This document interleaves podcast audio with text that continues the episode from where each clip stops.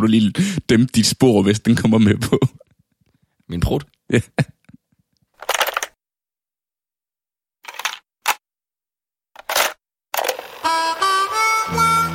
Du lytter til Bonsalat. En podcast om musikkens historie.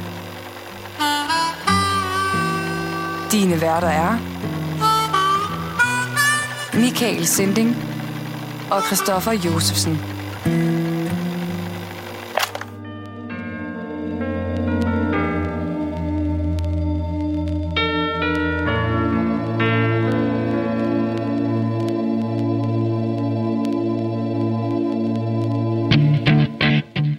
Christoffer?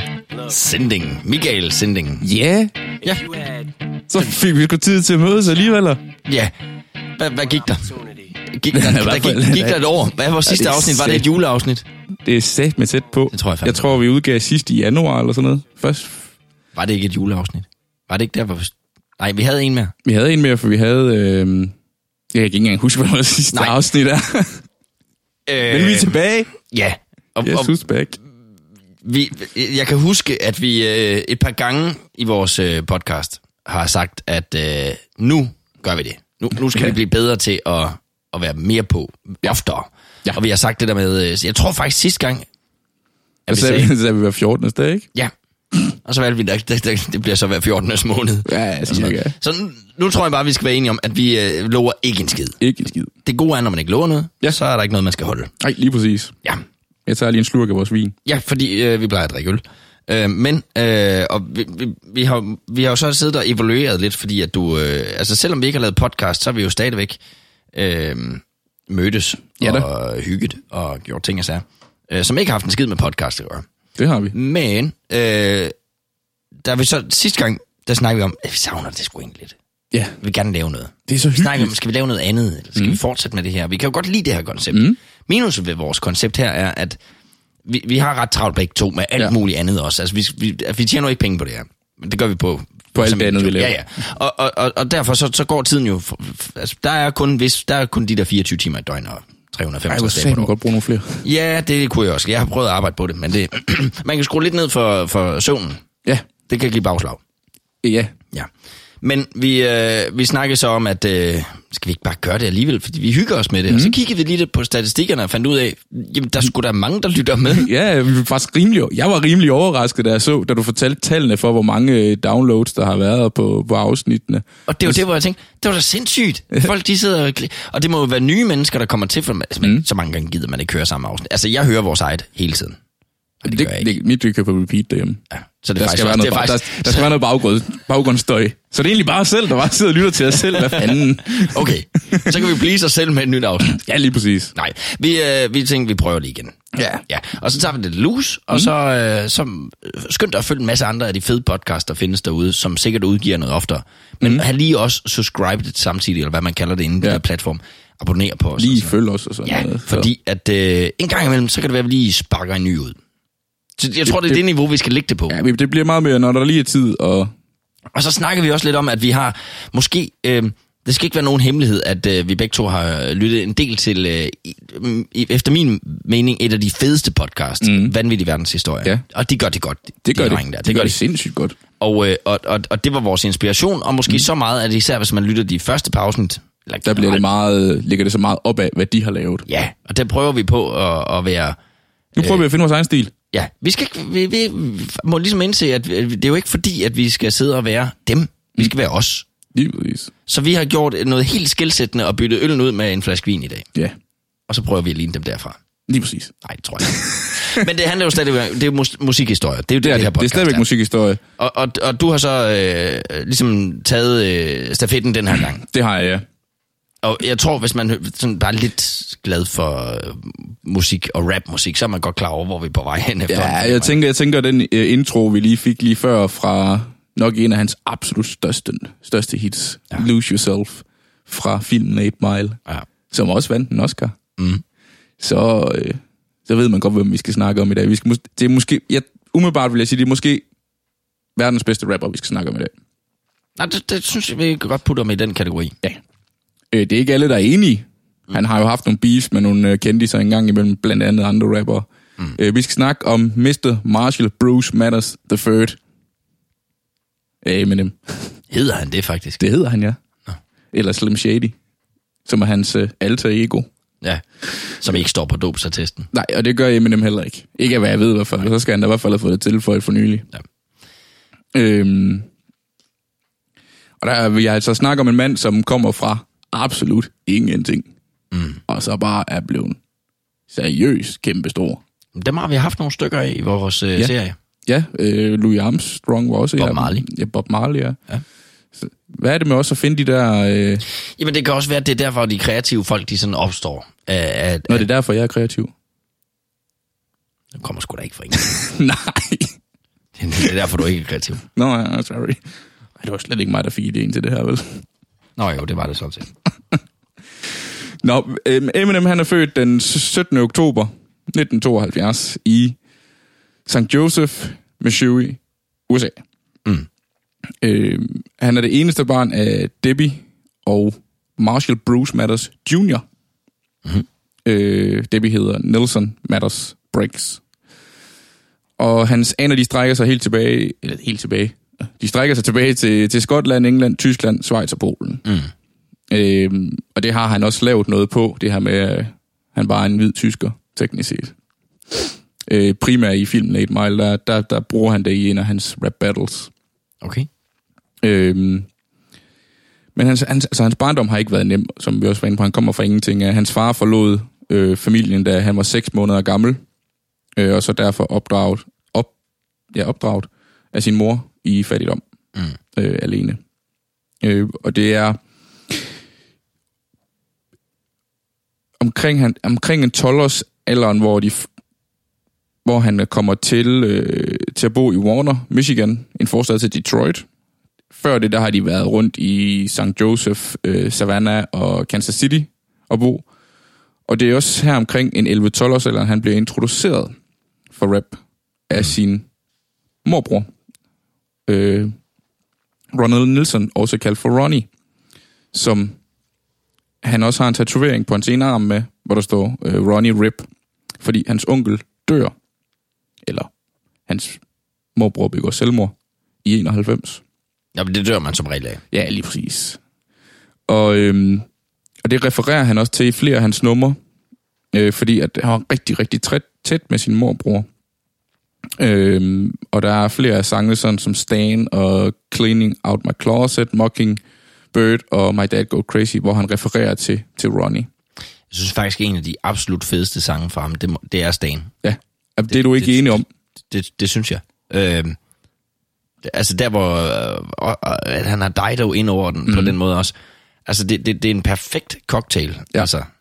altså jeg er kæmpe fan af nummerstagen. Altså det, det er og hvis du spørger rundt i rap-miljøet generelt... Altså, det er jo ikke happy-go-lucky. Ja, det er der faktisk nej, ikke en skid af hans musik, der er. Nej, det... Men, men, men den, er ikke, den er jo ikke festlig. Den mm. har ikke den der optempo beat, som, nej, nej. som han jo også er kendt for. Han kan mm. jo godt lave rap, der passer til dansegulv også. Ja da. Det gør Stan ikke.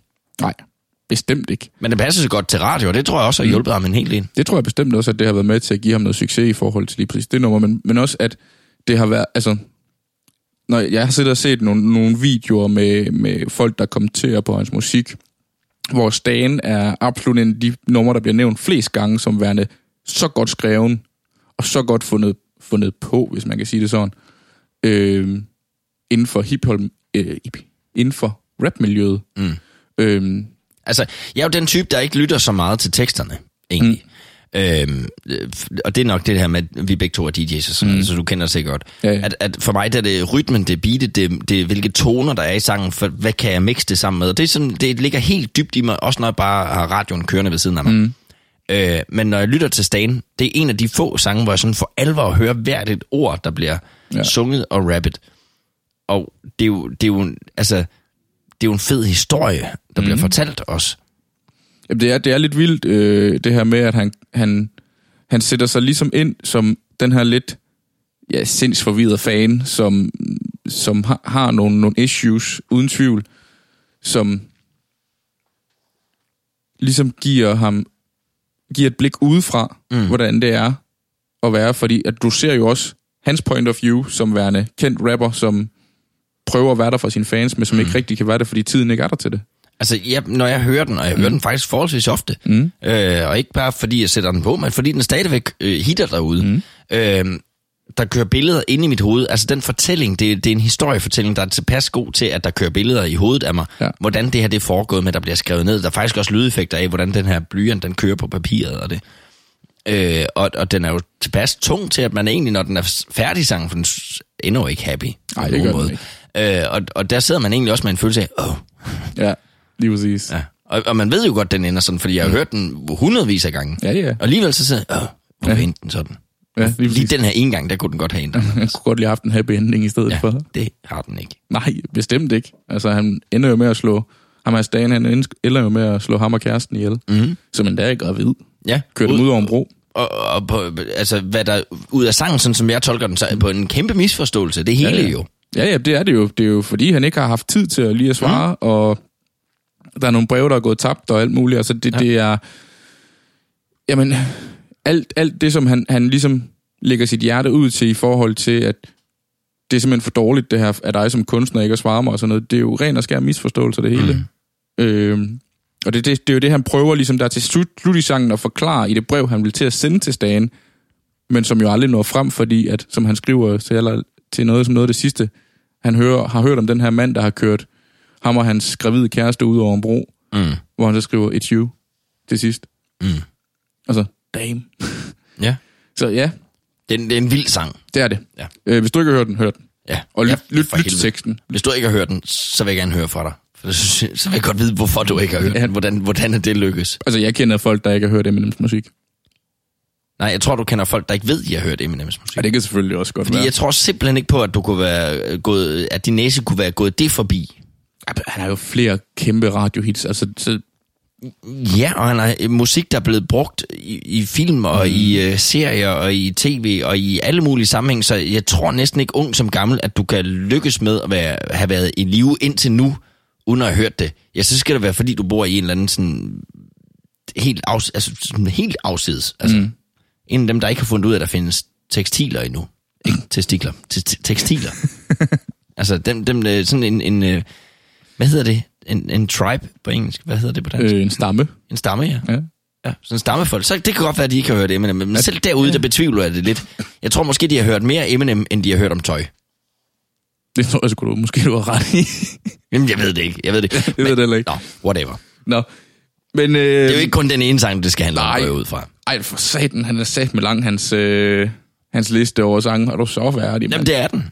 Altså, det er lige før, han får en ekstra side på Wikipedia, bare med sange, han har givet uh. lavet. Øhm, og det, altså, hele det, hans interesse for hiphop, den opstår, fordi han får fat i en kopi af Beastie Boys, License to Third, øh, som er en, en rapgruppe på det tidspunkt. Øhm, og det gør også, at han begynder at optræde med amatørrap som 14-årig under pseudonymet M&M.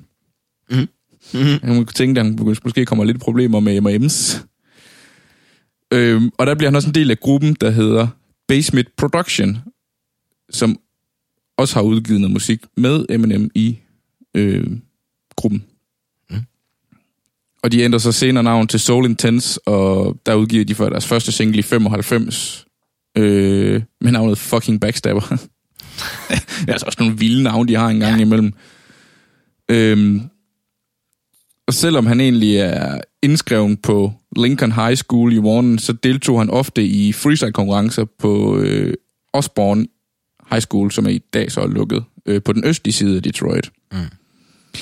Øhm, Han er en vanvittig dygtig freestyler, faktisk. sindssygt. Sindssygt. Altså, altså, Og det er der, jeg... han havde jo øh, her for, da, hvad havde Trump kom til, der, der lavede han jo en freestyle, hvor han bare sviner Trump til.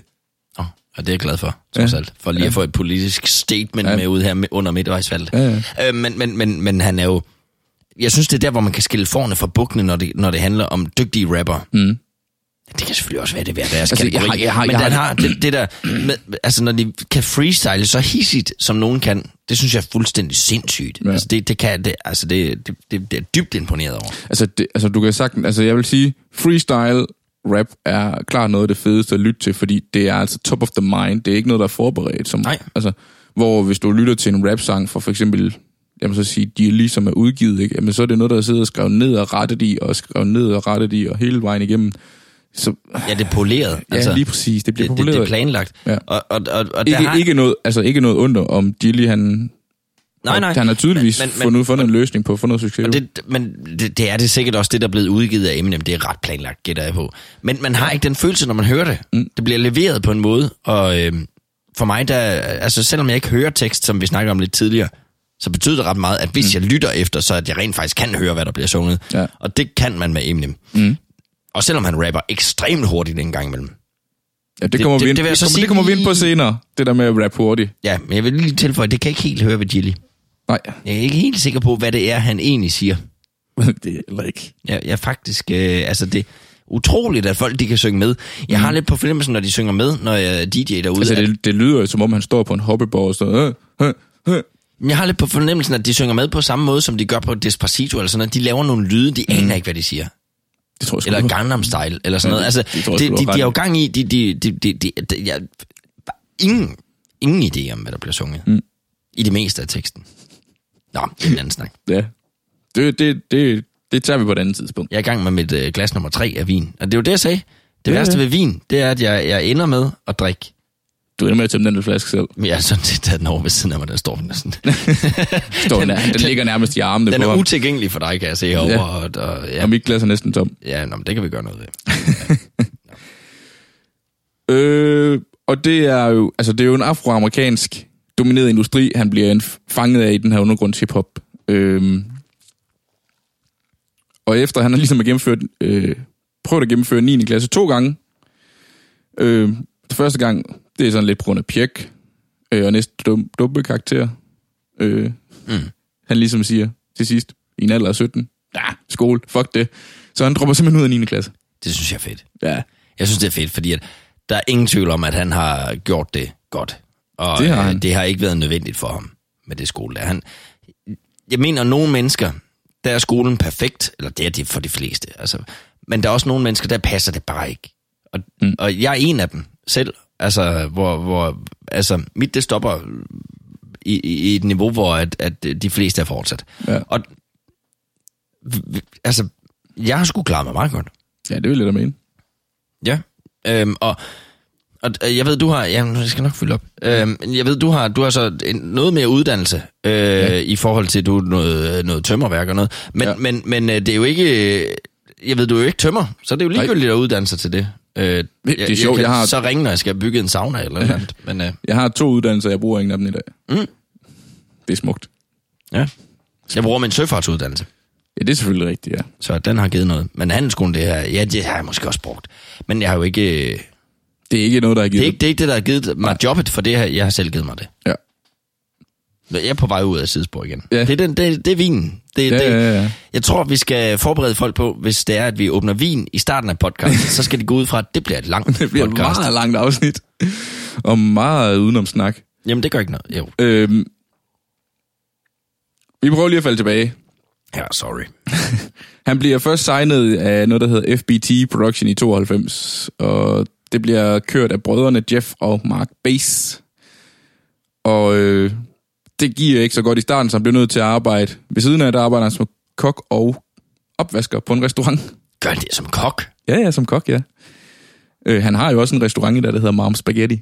Er det rigtigt? Det var Ja, jeg ikke klar over. Den har han, han den åbnede i 21.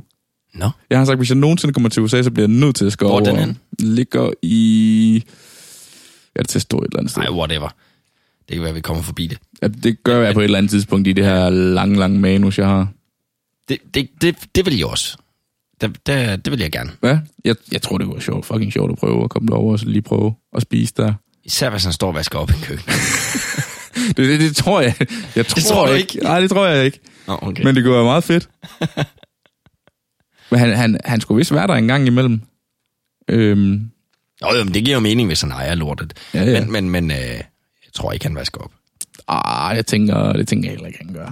Det ville fandme være for mærkeligt et eller andet sted. øh, men øh, hvis man vil besøge den, så hedder den Mom Spaghetti. Ja. Øh, jeg kan ikke lige finde, øh, huske, hvor den ligger henne. Mm. Men den ligger vist nok faktisk i området omkring Detroit, hvis jeg Mm. ikke husker helt forkert. Jamen, der har jeg ikke lige været forbi for nylig. Nej, det har jeg heller ikke. Øhm, I 96, der udgiver han sit første album, Infinity, som er blevet øh, indspillet i studierne, som bassbrødrene her, de, øh, de ejer. Og Eminem har selv udtalt, at øh, han var ung og blev influ- influeret af andre kunstnere og fik en masse feedback, som lød på, at han skulle lyde det ligesom Nas og, og AZ. Mm. Af en eller anden grund, så fik jeg det sagt på dansk, det der. Det skal Ja, selvfølgelig det- siges, nej, det- siges det- på engelsk. Det er godt, jeg kan godt lide, når det engang imellem lyder sådan lidt lokalt. Ja, ja. Øhm, hans første album, der var meget en prøve på i forhold til, at han skulle finde stil ud af, hvor, hvad lyden i hans mikrofoner, og hvordan han vil præsentere sig selv. Mm. Så det er en periode under udvikling. Og han følte, han følte selv, at det var lidt en demo for, hvad han kunne. Mm. Men han er stadigvæk inde på nogle emner, som er det, som ligesom foregår i hans liv. Han har lige fået sin datter, øh, Haley, som by the way er kæmpe stor TikTok-stjerne i dag.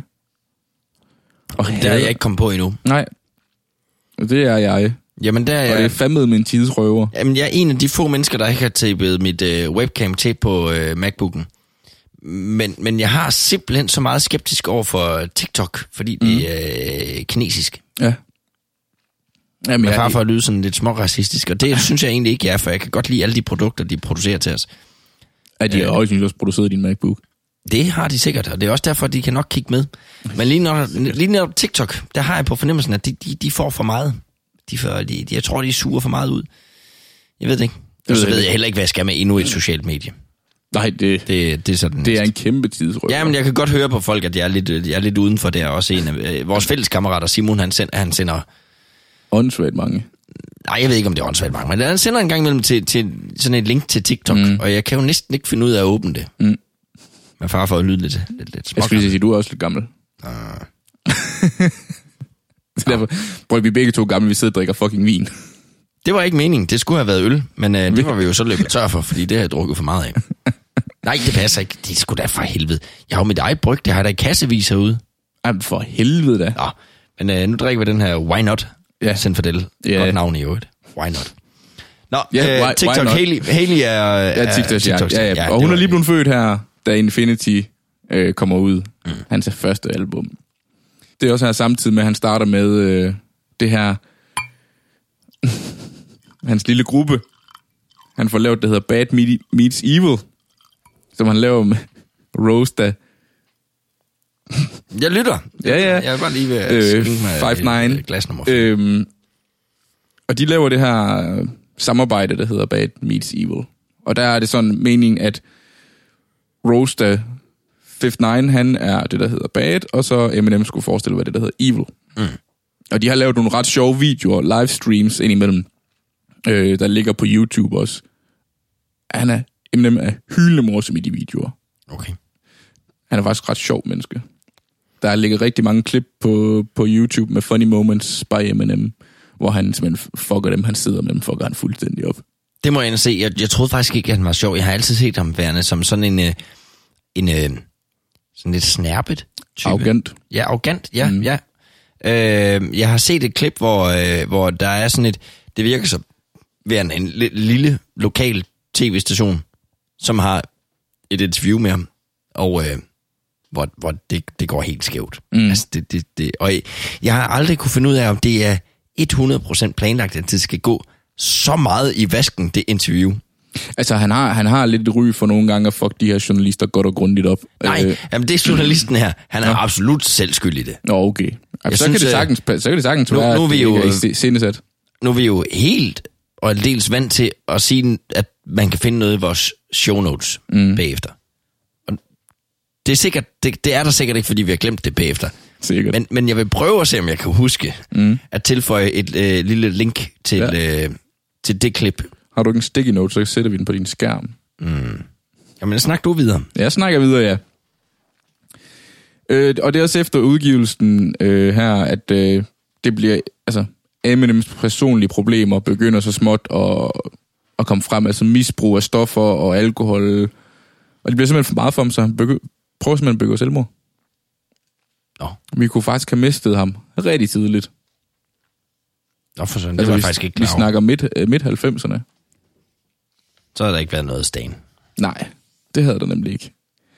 Men øh, Jimmy Lovin, direktøren for Interscope Records, bad mig få en demo fra Eminem, efter han blev nummer to i en noget, der hedder Rap Olympic i 97. Og efter han har vundet Wake Up Shows Freestyle Performance of the Year. Det her, det spiller han så for rap-legenden Dr. Dre. Ham kunne man også godt tage fat i en dag i forhold til et afsnit. Mm. Han er også ret spændende. Han er ejeren af det, der hedder Aftermatch Entertainment. Og det er så her, de begynder at indspille det f- næste album fra Eminem. The Slim Shady LP. The big one. Det er ligesom den, der slår seriøst igennem. Fordi på det album ligger My Name Is, for eksempel. Mm. Som er ligesom er det, det er uden tvivl hans gennembrudshit. Er den Without Me også ligger på? Nej. Nej, den, den, Den kommer senere. Den kommer senere, ja. Ja. Efter at have skrevet en kontrakt med Aftermatch i 99, udgiver han sit første studiealbum, The Slim Shady LP, øh, som bygger på pro- en produktion fra Dr. Dre. Mm. Billboard roser albummet som lysår foran det materiale, han har skrevet førhen. Altså nu snakker vi om Infinity for eksempel. Øh, og det gik hen og blev det mest populære album i, i 99, hvor det gik hen og opnåede tre gange platin i USA inden for et år. Okay, vildt. Ja, det er ret vildt.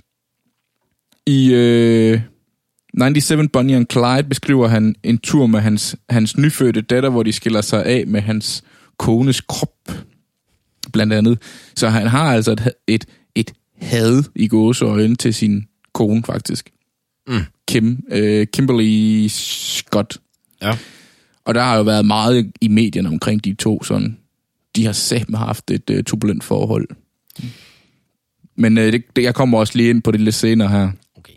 Uh, I en anden sang, Guilty Conscience, ender det med, at han opfordrer en mand til at myrde sin kone og, og hendes elsker. Mm. Og øh, så er der selvfølgelig også i den her, der er markeret en begyndelse af et venskab og et musikalsk bånd mellem, mellem ham og Dr. Dre. Mm. Det er lidt sjovt. Jeg så, et, jeg så et klip i forhold til My Name Is, hvor Dr. Dre fortæller omkring det her My Name sangens tilkommelse, hvor han, han spiller beatet for Eminem, og Eminem han sidder og lytter, og så begynder han bare, My name is, my name is Chicka Chicka Slim Shady. Og det, det begynder han bare på, sådan tilfældigt. Så den faktisk startede som freestyle, hvor han ja, også ellers ja. er ret dygtig. Ja, Okay. den er startet som freestyle. Åh, Sindssygt. Mm. Det var det, jeg sagde før. Man har fornemmelsen af, at, at, at, at det er løst. Altså, det ikke er så planlagt, så poleret, som, som så meget andet er. Mm. Altså, øh, når man hører alle mulige andre hits, både rap og ikke-rap, særligt ja. ja. ikke-rap, så er man jo klar over, at det her det er skrevet, det er tilrettelagt, det er, det er, som det skal være. Det har man lidt fornemmelsen af, at det er, det skulle sådan lidt taget fra hoften, Ja. fra, fra Eminem, hvor han bare rammer den. Og så kan det jo Men, godt være, at han har taget 100 fra hoften, og 10 af dem, de virker. Det sjove, det sjove ved Eminems musik, det er jo også, at, at når han laver sange, Mm. så laver han teksten først og musikken bagefter. Okay. Så han finder først på teksten, og så lægger de musik på bagefter. Så tror jeg, der er mange sange, der opstår. Det, det, det jeg læste, jeg læste øh, omkring det her med den her teknik, hans rap-teknik og sådan noget. Øh, og de siger, at den er ret unik, at den måde, han gør det på, det skulle vist være ret unik. Øh, hvordan, i, hvordan i forhold til det her med at skrive teksten og så skrive og så lægge melodi på bagefter, det ved jeg ikke lige helt.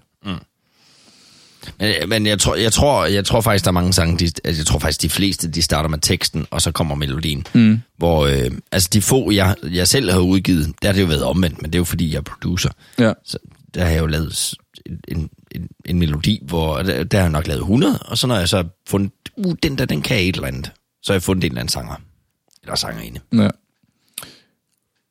Og det her samarbejde, han har med Dr. Dre, er jo, øh, har han jo stadigvæk i dag. Mm. Så de arbejder stadigvæk sammen. Der kommer blandt andet nogle af de her sange, som, hvad hedder det, Forgot About Dre, Mhm. øh, i samarbejde med Dr. Dre. I Need a Doctor, og også en af de, de helt store. Dr. Dre har som udgangspunkt altid en en gæsteoptræden på alle Eminems album. Hmm. Og så kommer i 2000, der udgiver han så Marshall Mathers LP. Den gik hen og solgt 1,7 millioner eksemplarer i den første uge. Okay. Det er altså rimelig godt. Godt, nok, godt, Ja, godt ja. gået. Det betyder, at han slår Og det, og det er den gang, der er tilbage i CD'er stadigvæk. Ja, vi er tilbage altså, hvor 2000. folk har været ude i butikken og ja. købt det. prøv at det siger altså noget andet om, så vil man fandme høre det. Mm. Du går ud og betaler de her 150-60 kroner, og, det, og helt ærligt, det var, det var det, var prisen var dengang. Mm. Og tager man inflation med og sådan noget, så vil den i dag nok koste 200 eller 300 kroner sådan set, ikke? Ja. Jamen det tror jeg, det er der. Og, Jeg tror, jeg tror, den sidste CD, jeg købte, den gav jeg 180 kroner for. Jamen, det er, jo, det er jo egentlig billigt i forhold. Ja. Altså, jeg, jeg tror helt ærligt, hvis man skal sådan tilsvare, hvad, hvad, hvis vi måler på, hvad smør koster, og benzin Mhm. mm. koster, og de her ting. Jeg tror, du er oppe i... Hvad er du oppe i? Jeg, jeg tror, at de der, det koster jo fandme 160 kroner der omkring, hvor CD'erne ligesom det udfases stille ja. Og roligt. For et album. Jeg, jeg, tror, jeg tror godt, du kunne have givet... I dag, der tror jeg, at havde, havde, havde prisen fortsat i, i Ja, samme ja. niveau, så ville det svare til, at man har betalt 300 kroner for Ja, det- CD. det ville så også tror jeg, tro. nærmest der på. Ja. Ej, måske ikke helt. Men, men, men, Men tæt på. Min pointe er, så, man fandme, så vil man det sgu. Ja. Og så er det fandme, altså, så er det endnu mere imponerende, hvor mange, der har, har købt det. Mm. Ja, lige nu, lige nu der er jeg på udkig efter hans LP-plader. Okay. De er, jeg synes bare, de er lidt svære at finde. Nå, prøv på uh, hardtofindrecords.com. HTR. Ja, Ja. det tror jeg lige skal på. Nej, HTFR må det være. Mm. .com. Og det betyder, Og det var ikke sponsoreret. Nej, by the way. nej. Inden der er nogen, der går i panik. det betyder, at han slår rekorden for det hurtigst sælgende rap-album, rap-album Mm. der tidligere tilhørte Snoop Dogg's øh, album Doggy Style. Nå, Den slår han simpelthen af pinden. Han slår også lige rekorden for hurtigst sælgende album for en solokunstner i, i USA's historie. Amerikas historie. I, historien simpelthen. Yes. Fuck, man. Han henviser lige Britney Spears Baby One More Time til en anden plads. Det synes jeg er rimelig godt klaret.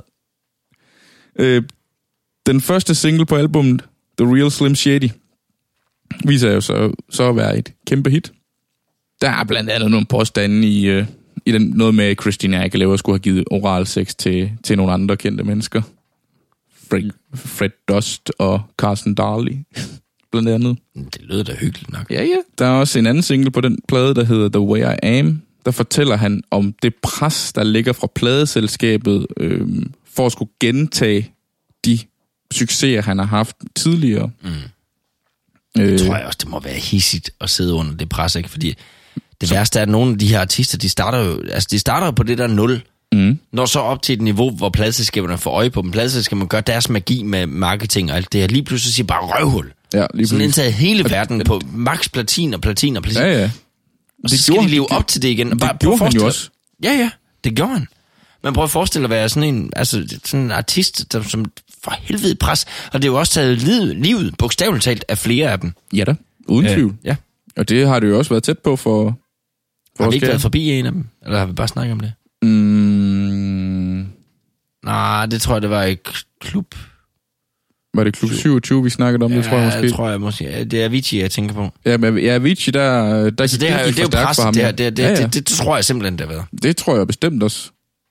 Nå, Øh, whatever. Det var et tidsspur igen. Det, det er vin. Det er why not.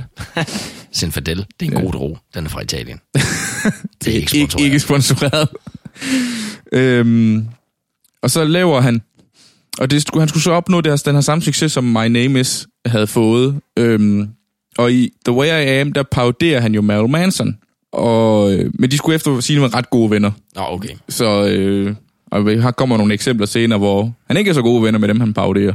Mm-hmm. Fordi Marilyn Manson medvirker i musikvideoen til The Way I Am, og der er lavet en live optrædende remix af sangen, hvor Marilyn Manson er med på. Ej, det, det lykkes nok ikke, hvis man har pisset for meget. Ikke? det tænker jeg heller ikke.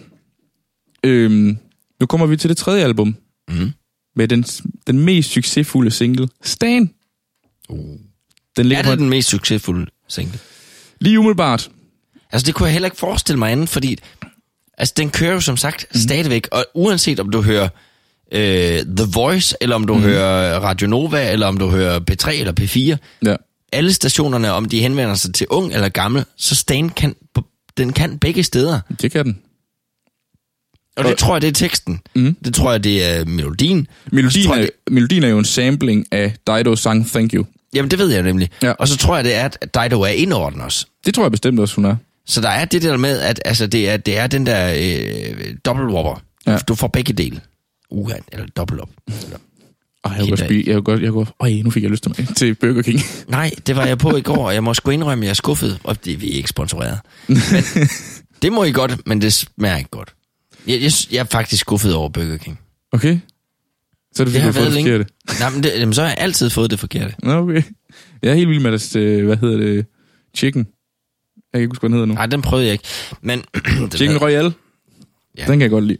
øh, og der er det jo nemt ved McDonald's. Hvis man er lidt i tvivl om, hvad man skal bestille, så siger man bare Mac, og så det, man har tænkt sig, Mac Spaghetti. Og så prøver man simpelthen, det havde de ikke på hylden. Mom spaghetti. Jeg var, jeg var, i går der skulle jeg sende noget radio i, øh, i Randers. Mm. Og så øh, på vej hjem, så var klokken blevet lidt mange og noget. Og så vil jeg, så vil jeg forbi McDonald's, og det jeg havde sendt, det var sportsradio, og så var alle de her øh, SIF-fans, de, var- de, de har spillet Randers, havde spillet mod SIF. Mm. Så var, så var SIF-fansene på vej hjem. Og de skulle selvfølgelig på McDonald's. Så tænkte jeg, hvad gider folk ikke? De, de gider ikke Burger King. Så jeg kørte til Burger King. Ganske rigtigt, jeg kunne køre lige igennem McDrive. Eller det hedder det jo så ikke. Burger, Burger Drive. Burger Drive. King Drive, jeg ved det ikke. Øhm, og bestiller, jeg, jeg, jeg kender ikke rigtig proceduren i kommunen, så jeg spørger, om de har cheeseburger. Jeg får cheeseburger. Mm. Jeg får til cheese tops. Men, men på en eller anden måde, så, så de der cheeseburger, de, de, altså, de, er, de, er, de er sgu ikke i skabet. Jeg ved ikke, hvad det er. Mm. Jeg ved ikke, hvorfor. Jeg ved, jeg ved det heller ikke. Altså, hvordan kan du fuck noget så simpelt op? Jeg aner det ikke. Altså, jeg fik da, de der fire, de røg der i klaveret, men det var da ikke fordi, at det var, altså det var ikke sådan en, hvor jeg tænker, det er nødt til næste gang at være der. Nej. Nå, Ja, tilbage til historien. ja, I må gerne sponsorere Burger King nu, når jeg har det sikkert. Ja, lige præcis. Øhm, og den handler jo som sagt om ham her, den lidt sindsforvirrende fan, der ender med at dræbe ham og han, hans gravide kone, kæreste. Mm. I musikvideoen til Stagen er der en sjov detalje, som har åbenbart har været et år ved fansene, hvorvidt om Eminem er højre eller venstrehåndet. Hvorfor fanden er det vigtigt? Det ved jeg heller ikke, men øh, han skriver med venstre i musikvideoen. Så der fik man ligesom lagt den der teori ned om, han skulle være højrehåndet. Mm. Ja, det er, jeg ved ikke hvorfor. Men Det er sgu nok rigtigt nok, når jeg tænker over det. jamen, han skriver med venstre hånd Ja. i musikvideoen. Jeg mener faktisk også, at han skriver med...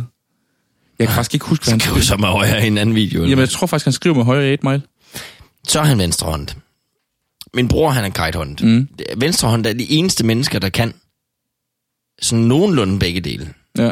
Ja. Jeg kan fandme ikke skrive med venstre. Altså os, der er højrehånd, det, det kan ikke lade sig gøre. Mm. Det, det vil jeg våge den påstand. Vi kan ikke finde ud af at klippe et gækkebrev med venstre hånd. Vi kan ikke finde ud af at skrive en, øh, bare et øh, simpelt øh, kort, der skal være lidt pænt Altså, jeg tror, med jeg- venstre hånd. Det kan jeg, ikke lade sig gøre. Og, og der, øh, der, der tror jeg, mange af de her øh, kajthåndede, at, at det er et skilsord efterhånden. Nej, Kajthåndet. nej. Nej. Øhm, øh, altså, de, de, sådan, min bror, og han er jo tre år yngre end mig, så er han, hvad, han er 91 eller noget. Det kan jo ikke... Altså, selv dengang, der prøvede man i skolen at presse dem til at prøve den anden hånd. Mm. Altså sådan, Det er jo, hvad laver du, taber? Prøv lige at bruge den rigtige Jeg tror, jeg tror også bare, der har- været en øh, sådan en, en ikke social accept, accept af, at folk var venstrehåndet. hånd. Mm. Jamen, det, det, jeg ved ikke, det kan godt være, det ændrer sig nu. Det har det Det håber jeg. Det håber jeg. Men, men, men, men altså, med min bror, det var det også sådan noget, hvorfor skriver du med den forkerte hånd? Altså forkerte. Altså allerede der er det jo forkert at sige. Ja. Whatever. Det er sidespor igen. Det er why not. Det er Senfandel. Det er ikke sponsoreret. Nå, Q Magazine kårer Stan til at være det tredje bedste sælgende rap-sang nogensinde. Mens Top 40-charten.com øh, kårer sangen til at være den tiende bedste sælgende rap-sang. Sangen er, sid- sidenhen blevet rost meget, og af Rolling Stone Magazine rangerer de sangen som værende den 190. ud af 500 bedste sange igennem tiden. Okay. Gennem tiden. Altså Gennem sådan all tiden. time favorite. All time, ja. Okay. Det, øh, det vil jeg nu bare, bare sige. Godt nok, godt nok kun 290, men stadigvæk, det er stadigvæk godt klaret. Og i 2000 blev Eminem den første hvide person, der kommer på forsiden af The Source Magazine. Albummet har fået 10 gange platin, Okay. så han kommer lige på smut på forsiden. Eminem optræder som, sammen med Elton John til det 43. Grammy Award i Los Angeles i 2001. Og øh, der har jo været noget i forhold til det her med, at han i sin lyrik skulle være ekstremt homofobisk åbenlyst imod homoseksuelle. Mm. Den vælger han lige at parkere der med at lige gå på scenen sammen med Elton John og Performance Stan. Ja. Det kan findes på YouTube. Mm. Det er faktisk en ufattelig god performance. Øhm, og der var endda demonstrationer ude foran der, hvor det skulle være og alt sådan noget. Netop fordi, at han har været så homofobisk i sin lyrik, som de mente, han har været. Elton John og Eminem bliver ret gode venner, faktisk. Og er rigtig gode venner den dag i dag også. Mhm. Faktisk så gode venner, at Elton John i et interview øh, med en engelsk talkshow, Ja, det er bare, øh, det er Missimo, hun skal bare have mere vin. ja, Jeg tror, hun Hun, skal have øh, knappet en flaske mere op. Og øh, der, optræ- der øh, til Elton Johns bryllup, Eminem giver Elton John en gave til ham og hans mand. Okay. Kan du gætte, hvad det er? Nej. To penisringe. Jamen, det er da også lækkert, Øh, tænker jeg. Ja, ja. Øh, Har du prøvet sådan en? nej, det har jeg sgu ikke. Ja, heller ikke. Beklædt i diamanter. Det må jeg så indrømme, da jeg sagde, det var lækkert, så tror jeg faktisk ikke, det er så lækkert, når der sidder sten på den. Det, jeg ved, Jeg ved det ikke. Jeg ved det heller ikke. Nej, nej. Du kan prøve at ringe til John og spørge ham. Du kan sende en gave til, til Bonsalat Podcast. Så lover vi at lægge billeder op af sending med penisring. Nej, det gør nej. vi ikke. Nej. Nå. Det kan godt være, at jeg er forholdsvis... Jeg må ikke fra Missemor, der stjal vores sidste rødvin fra Sinfadel. Why not? Det er ikke sponsoreret. Det er fra Italien. Yes. Åh, oh, ja. Nå, han øh, forærede Elton John penisring. ja. Øh, og det, det er Så er lige... han nok ikke så homofob. Nej, lige præcis. Og det, jeg tror også lidt, det er sådan lidt... Sådan for at vise, at han er ikke homofobisk overhovedet. Der er også et... Øh, I film, der interview, for eksempel. Der, øh, der har han et interview med en, i et studie, hvor han simpelthen decideret siger, at han selv er homoseksuel. Mm. Det er jo selvfølgelig en film, så det er jo selvfølgelig i scenesat, men stadigvæk. Det kan være, at hans kone synes, det er lidt træls. Jamen, han har ikke nogen. Nej. Han, øh, offentligt har han ikke øh, Okay. en samlever. Nå. Ikke hvad jeg ved i hvert fald. Jeg har ikke rigtig kunne finde noget på, om han skulle have en. Mm. Men øh, efter, efter hvad jeg lige kunne finde, så er han vist bare sig selv. Ja. Eminems tredje store album, The Eminem Show, bliver udgivet i sommeren 2002. Og det viser sig endnu en gang, at han har ramt rigtig kæmpe succes en gang til. Albumet når til tops på Billboard Hot 100, og sælger, sælger langt, langt over en million kopier i sin første uge mm. i handelen. Albumets første single er Without Me. Der er skolelov, du kan jo sagtens åbne. Er det skolelov? Der er kommet en ny vin ind. Ja, Øh, vi går fra en Zinfandel, why not, fra Italien, den er ikke sponsoreret, til en Melbec fra... Ja, det er også Italien. hvad delen? De der italiener, de kan noget. Ja. Øh, Melbec, det er jo en droge igen. Jeg ved ikke, hvad mærket er. Mm. Nej, for helvede, jeg lyver. Det er fra Argentina. Hvad satan? Jamen, vi må lige se. Sidder du lyver her i podcasten. Ja, ja. Men øh, der kommer så Without Me Mm. på det tredje album der. Og det er... Øh, med.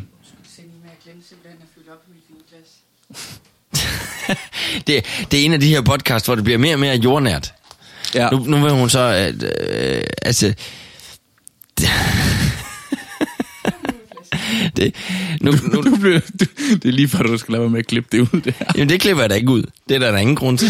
Det, er- det er jo en del af det. Det er, at uh, Missimor øh, er ved at lave spaghetti kødsovs til de to drenge, der sidder i herværelset og mm. laver podcast. Ja. Og det koster rødvin, at hun Og, skal og lave vores mad til os. afsnit bliver længere og længere og længere og længere. Ja, for helvede. Og vi havde snakket om det forvejen. Det bliver et langt afsnit, det her. Ja, øh, og, og, og, og øh, nu, nu blander hun så Sinfandel med Malbec. Ja. Det, er- det, det har jeg næsten lyst til at interviewe hende bagefter, hvordan det er gået. men øh, men øh, skal nu være med det. Ja. Vi, vi er i gang med Eminem, og ja. Ja. vi skal nok prøve på at holde den på sporet. Det er fordi, at vi er på klasse nummer 5 herovre du på den er. her side af bordet. Ja, ja du er. Ja. Ja. Jeg har kun fået halvanden. Jamen, vi er nået dertil, hvor at vi omtaler øh, Christoffer i flertal, ja. som Ja. i vi. Ja, så, så sådan vil jeg Jeg være. vil også gerne tiltage sådan, de. ja, de. Nå. Fortsæt bare. Hold kæft. Ja. Øhm. Ja, det, i Without Me, der kommer han jo selvfølgelig om de her nedsættende kommentarer omkring boybands, Limp, Zip- Lip Biscuit, Moby og den tidligere amerikanske anden dame. Andre singler, der er på den, inkluderer Cleaning Out My Closet, Sing for a Moment. Uh, Sing for a Moment, den er fandme over god. Den giver mig gåsehud, når jeg hører Ja, jeg skulle lige til at sige, den kan fandme noget. Ja. Og den bliver så certificeret af RIAA med 8 gange platin. For helvede. Den øh, rykker altså også godt og grundigt. Fuck, jeg helvede. Jeg, jeg har helt glemt den. Ja, og han er her på albummet her, der begynder han også, hvad hedder det, at, at berøre de her emner omkring hans vej til berømmelse igen, og forholdet til hans kone og datter, og hans status i hiphop-samfundet. Og tager fat i det her med den her sigtelse, han har fået for vold mod en dørmand. Fordi han har slået en dørmand ned, der har stået og kysset på hans kone i 2000. Og der var, han, der var han jo sammen med hende af Kimberly. Så må man nok godt. Ja, det tænker jeg også. Det tænker jeg ikke, det... Ja, det skal vi ikke... Vi, vi opfordrer ikke til vold. Nej, for pokker. Øhm, Steven Thomas fra All Music følte, at selvom der er vrede til stede på flere af hans numre i det her album, er det ikke et provokerende album, som Marshall Mathers LP var på samme måde. Så han er kommet lidt væk fra den lidt pro- provokerende. Den her vrede, det er også, altså, jeg synes, det er en af de ting, der sådan kendetegner ham lidt. Ja, Det er også, altså, og det er også derfor, jeg nok sådan synes, at han er, har lidt den der arrogance og øh, snærpethed. Det er, han virker lidt småsur. ja, det er faktisk et utroligt godt kendetegn ved meget af hans musik, det er, at han virker sådan ret vred. Jamen, som man, der, der er bare nogen, der har puttet sukker på hans tissemad. Omvendt. Ja, lige præcis. I Danmark øh, vandt Eminem en Danish Music Award i 2003 for årets udlandske album for albumet. I 2003 indrømmer Secret Service, at de har undersøgt Eminem for at fremsætte dødstrusler mod USA's præsident, der på det tidspunkt var George Bush. Mm-hmm. Han har en lyrik øh, i en af hans sange, der hedder We As, We As Americans, som endte på en af hans bonus-CD'er til en af hans albums. Mm. Øh, fuck money, don't rap for dead presidents. I rather see the president dead. I never, never said, but I said president. Ja. Okay. Han har, han har to sange, hvor jeg tænker, det er deciderede sviner til den amerikanske siddende præsident. Hvordan endte det? Øh, der var ikke noget i tiltalende. Han har ikke fået nogen dom for det i hvert fald. Så vi er lidt ude i uh, Mette Frederiksen og brændende dukker. Ja, lige præcis. Okay. Nej, der blev der vist fældt dom, gjorde der ikke? Nej. Nå, imponerende. Hurra for retssystemet. Nå, øhm, Det var lidt vildt. Ja, Landsforræderi. Hvad var de tiltalt for 16 år eller sådan noget? ja, altså, sådan fuldstændig, fuldstændig hjernedødt. Det er du jo bare slå folk. din bror ihjel og få færre problemer ud af det. Eller Ja. sætte ild til en dukke, hvis det, hvis det var gået igennem, Ja. tror jeg. Mm. Det ved jeg ikke. Nej, Men fordi det virker altså, sindssygt. blandt forræderi, hvis det giver 16 år, så giver det det samme som en livs, livstidsdom i Danmark. Mm. Så kan du så få en forvaringsdom, ligesom Peter Lundin har for eksempel. Han kommer jo aldrig ud. Forhåbentlig. Nej, nej. Nå. Ja. Ja. Det er det, vores næste podcast skal handle om. Det er bare ligegyldig snak. Zinfandel, why not? For helvede. I Næste 2000 podcast, det skal bare hedde Why Not. Ja, why not? Det var faktisk ikke et dumt navn. I 2004 udgiver Eminem så sit fjerde st- store album, Encore. Øh, Uh, det er et godt album. Det har jeg liggende. ja, og det når jo så sjovt nok også nye højder og førstepladser på de fleste hitlister i albumet. Første single, øh, og det er også med til at sende salget i vejr, fordi det er Just Lose It. Mm. Den er det også blevet spillet meget på klubberne. Og i radioerne. Og i radioen, ja. Øh, og den er nok mest kendt for den meget, meget respektløse portrættering af Michael Jackson Mm. i den der musikvideo, som er hyldende morsom.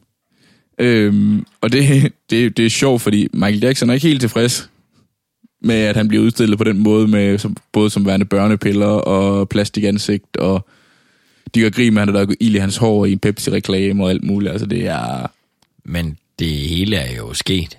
Mm, det, er jo ikke, det, er jo, det er jo ikke, fordi det sådan er en påstand. nej, lige præcis. For det, er Eller, jo, det ved jeg ikke. Altså det der med børnepiller, det ved jeg ikke, om det nogensinde blev. Det, det, det kom der vi dom det, på det. Det, finder tror vi jeg aldrig ikke, det.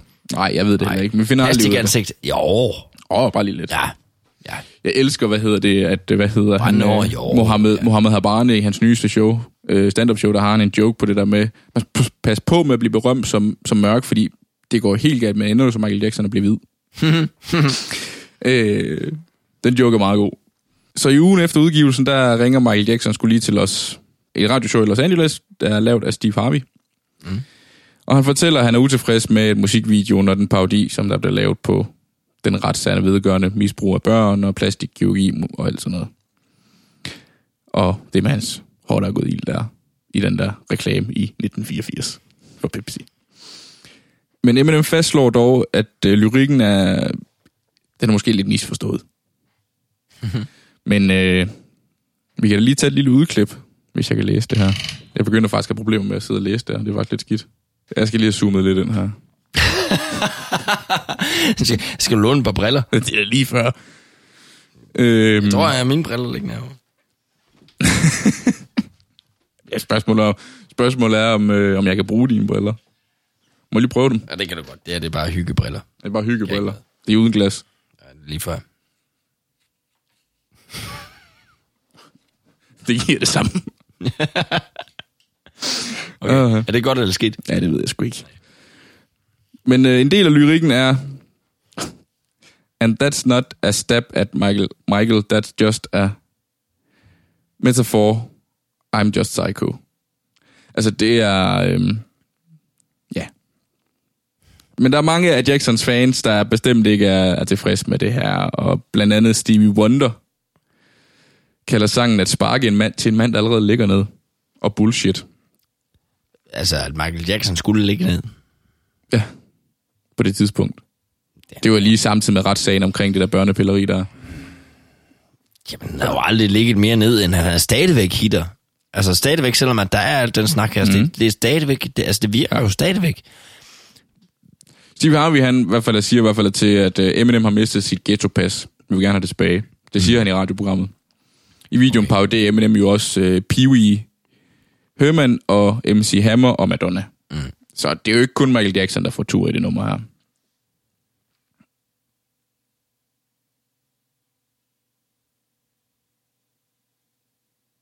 Ja, Jeg fucker mig selv op ved at forstørre det. Nej, men tag da bare den tid, du skal. Øh... Det ender, jo, det ender jo så også med, at Michael Jackson bliver så sur, at han får, får nogen til at boykotte decideret den her video. Okay. Øh, MTV går dog ind og siger, det kommer vi ikke til, vi spiller den. Og de vil, altså, der er flere medier, der ikke rigtig vil trække den her video tilbage, og Eminem vil, hvad hedder det, Michael Jackson vil jo også have en officiel undskyldning af Eminem. Han vil have, at han trækker nummeret tilbage, altså fjerner det helt. Mm. Men øh, det gider Eminem ikke. Det resulterer så i 2007, at Jackson han køber simpelthen Sony Famous Music fra Viacom, og køber dermed rettighederne til sangene fra blandt andet Shakira, Beck og Eminem. Altså, det er jo en lidt hissig. Ja. Kan man ikke få ham til at undskylde. Så køber jeg lortet ja, ja, tvinger ham til at undskylde. Men øh, sangen ligger jo stadigvæk både på YouTube og på Spotify og mm. hvor det ellers er. Sådan skal det jo være. Altså, musik er kunst, og det må man ikke fjerne. Altså, Nej. Kunst må du aldrig fjerne. Mm-mm. Uanset hvad der nu end er omkring det, Ja. ja. så, er det, så bliver det en del af kunsten. Det gør det. Mm. Men ud af den her, lidt- det her lidt komiske tema på den første single, altså indeholder det album så også mange seriøse emner. Her iblandt findes Mosh, mm. som er et af de andre numre, som er politisk orienteret. I det, den 25. oktober 2004, altså en uge før det amerikanske præsidentvalg, udsender Eminem en video til Mosh på internettet. Sangen indeholder et meget stærkt anti-Bush budskab med teksten som Fuck Bush, this weapon of mass destruction that we call our president. Er nogle af de ord, han bruger i den her tekst. Mm. I videoen der ses Eminem samle en her folk her blandt rapperen Lloyd Banks, fremstillet som offer for Bushes regime, øh, regime, regering, øh, hvor de marcher, marcherer, marcherer, why not, Zinfandel, Italien. Det er ikke sponsoreret.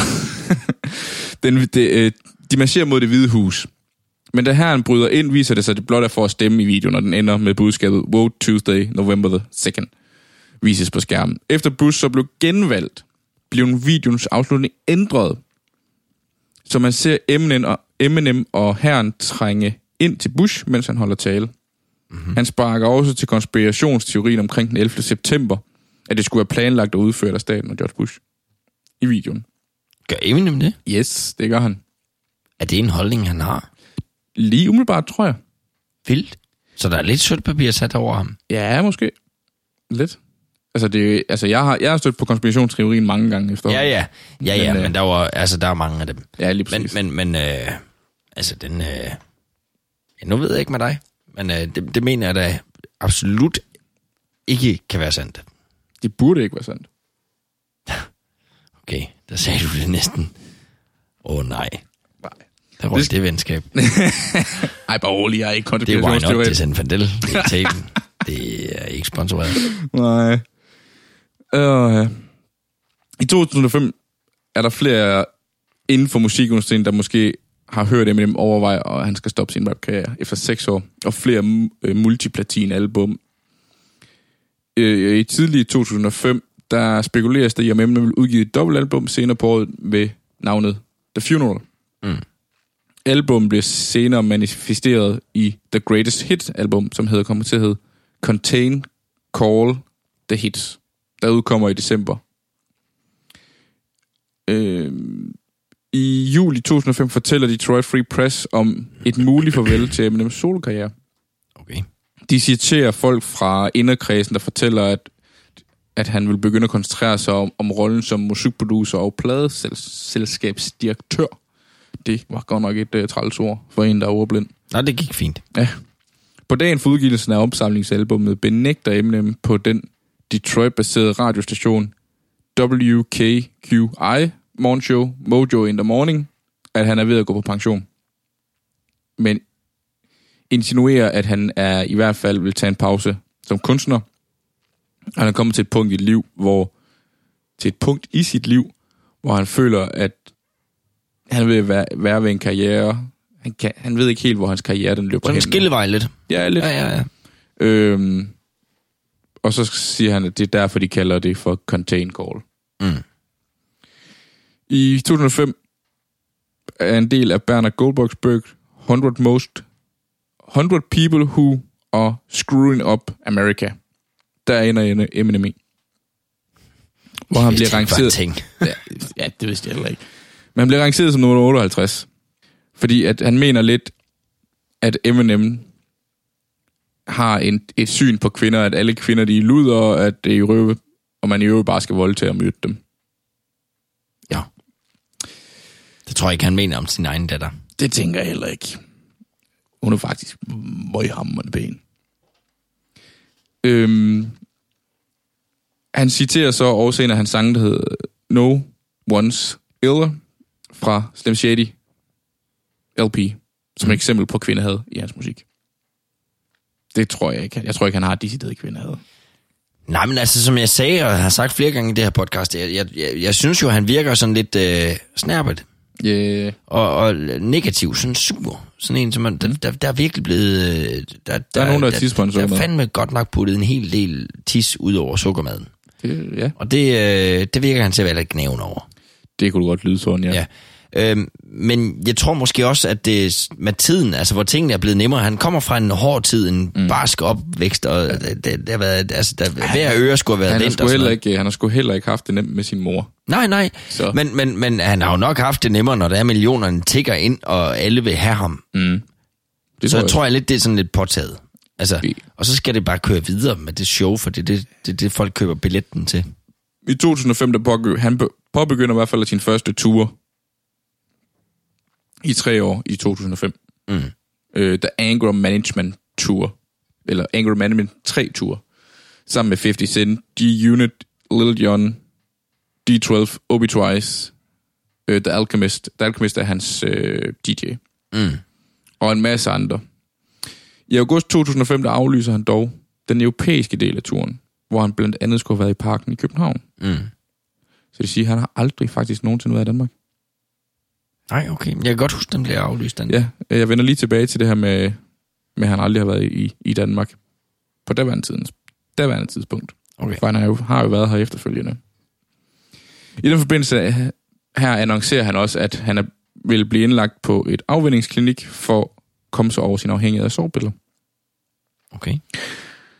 Øh, I september 2007 ringer Eminem ind til New York, den New York-baserede radiostation, radiostation WQHT, Hot Trend øh, 79 under et interview med 50 Cent og fortæller, at han var i limbo om, hvornår han overhovedet vil udgive et album. Han sagde, jeg arbejder altid, og jeg er altid i studiet. Det føles godt lige nu. Energien i selsk- selskabet. Og på et tidspunkt, hvor jeg ikke vil tilbage til studiet, øh, gik, han gik igennem en masse personlige ting. Mm. Men han er kommet igennem det, og de her personlige ting, og, sådan, noget, og det føles godt at være tilbage i studiet. Mm. Så. Og i 2008, der medvirker han på sin egen radiokanal, øh, Shady 45. I programmet, der siger han, du ved jo, mere jeg producerer, jo bedre virker jeg til at blive. Fordi jeg først lige er begyndt at lære, og tingene er bedre at kende. Det var omkring det tidspunkt også, at Interscope endelig bekræftede, et nyt album f- eksisterede fra Eminem. Men først i 2009 udgiver han igen. Så der har lige været en lille tørke. Ja. Og i altså december 2008 gav han flere detaljer omkring det fremstående album, der blandt andet havde tid, der kom til at have titlen Relapse. Okay. Han sagde, mig og Dr. Ray er tilbage i studiet, som i de gode gamle dage. Dre vil være den endelige producer og hovedpart på numrene på Relapse. Vi er tilbage i vores gamle ond, ondskabsfulde væremåde, og lad os bare lade det være ved det. Okay. Hmm. Ja. 5. marts 2009 udsender Eminem en pressemeddelelse om, han er i indeværende år vil udsende to albums. Det første af disse to album, Relapse, blev udgivet i maj, mens albumets første single, officiel, officielle single, We Made You, udgives 7. april. Okay. We Made You kender du højst sandsynligt også. Mm. Ja. Men, Men er det ikke der, hvor han daler lidt i virkeligheden? Jo, altså der er ingen tvivl om, det kan vi også se, når vi kommer længere ned i, i hans albums. Hans album sælger ikke lige så meget, som de gjorde i starten. Nej, nej, men der kan være flere ting. Altså, det, ja. man køber ikke så mange albums og sådan noget. Nej. Men jeg tror også, han daler i popularitet. Altså, vi ved, hvem han er, Ja. men, men, men, men det er ikke ham, der bliver sat på. Det er ikke særlig mange nye, kunstnere, der, der kan bibeholde den samme popularitet hele vejen igennem deres musikkarriere. Nej, nej. Så. Men albumets første single var egentlig Crack a Bottle. Mm. Det var en såkaldt promotion-sang. Mm. Øhm, og som sagt, altså albumet det blev ikke lige så stor succes som de foregående. Men det var stadigvæk en kommersiel succes, og kritikerne roste albummet, hvilket bragte ham i hiphop-verden, øh, tilbage i hiphop-verden. Øh, og det blev faktisk kåret som det bedste album i 2009. Nå. Og solgte over 5 millioner kopier rundt om i hele verden. Okay. Så, så helt skidt har det ikke været. Nej. Øh, under MTV, MTV Movie Awards 2009 daler den britiske kom, øh, komiker Sacha Baron Cohen ned på publikummet ifølge et englekostym og lander med ballerne på Eminems ansigt. Nå. Det tænker man jo... Øh, En trælsdag på job. ja, han bliver Nå, lidt pist. Skal vi bare sige det til? Eminem han stormer i hvert fald ud.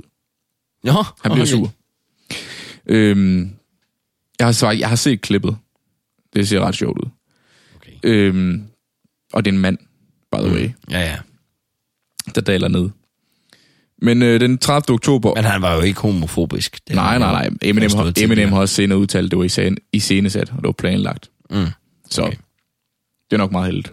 Ja, godt. Den 30. oktober optræder Eminem til Woody Music Experience i New Orleans som hovednavn, hvilket var hans første store optræden i 2009 faktisk. Mhm. Så han har haft en lang pause væk fra, fra rampelyset. Ja. Og der optræder han blandt andet med mange af de her sange for Relapse, men også mange af de gamle gæstoptræden for de 12 og sådan noget. Mm. Han har også en udtalelse i forhold til det her album, han har udgivet. I want to deliver more materials for the fans this year, like I originally planned. Hope, hopefully, these tracks on the refill will tie the fans over until we put out Relapse 2 next year. I got back in the back in with Dre, and then a few more produ- producers, included Just Blaze, and went in a completely different direction, which made me start from scratch. The new tracks start to sound very different than the tracks I originally intended to be on Relapse 2, but I still want the other stuff to be heard. Mm. Så planen er lige nu, at der skal komme et, en opfølger til hans Relapse øh, album. Mm. Og det er så, altså han har lavet en ref, Relapse Refuel, hvor der kommer nogle ekstra numre på i mellemtiden også. 2010, der tweeter Eminem så, There is no Relapse 2. Altså, der kommer ikke et andet album. Det, det fik folk til at tro, at han ikke ville udgive et album alligevel, men han mente blot, at det fik et andet navn, og kom til at hedde Recovery. Okay. Og det bekræfter han med et tweet, tweetet Recovery, altså bare Recovery, og et link til sin hjemmeside.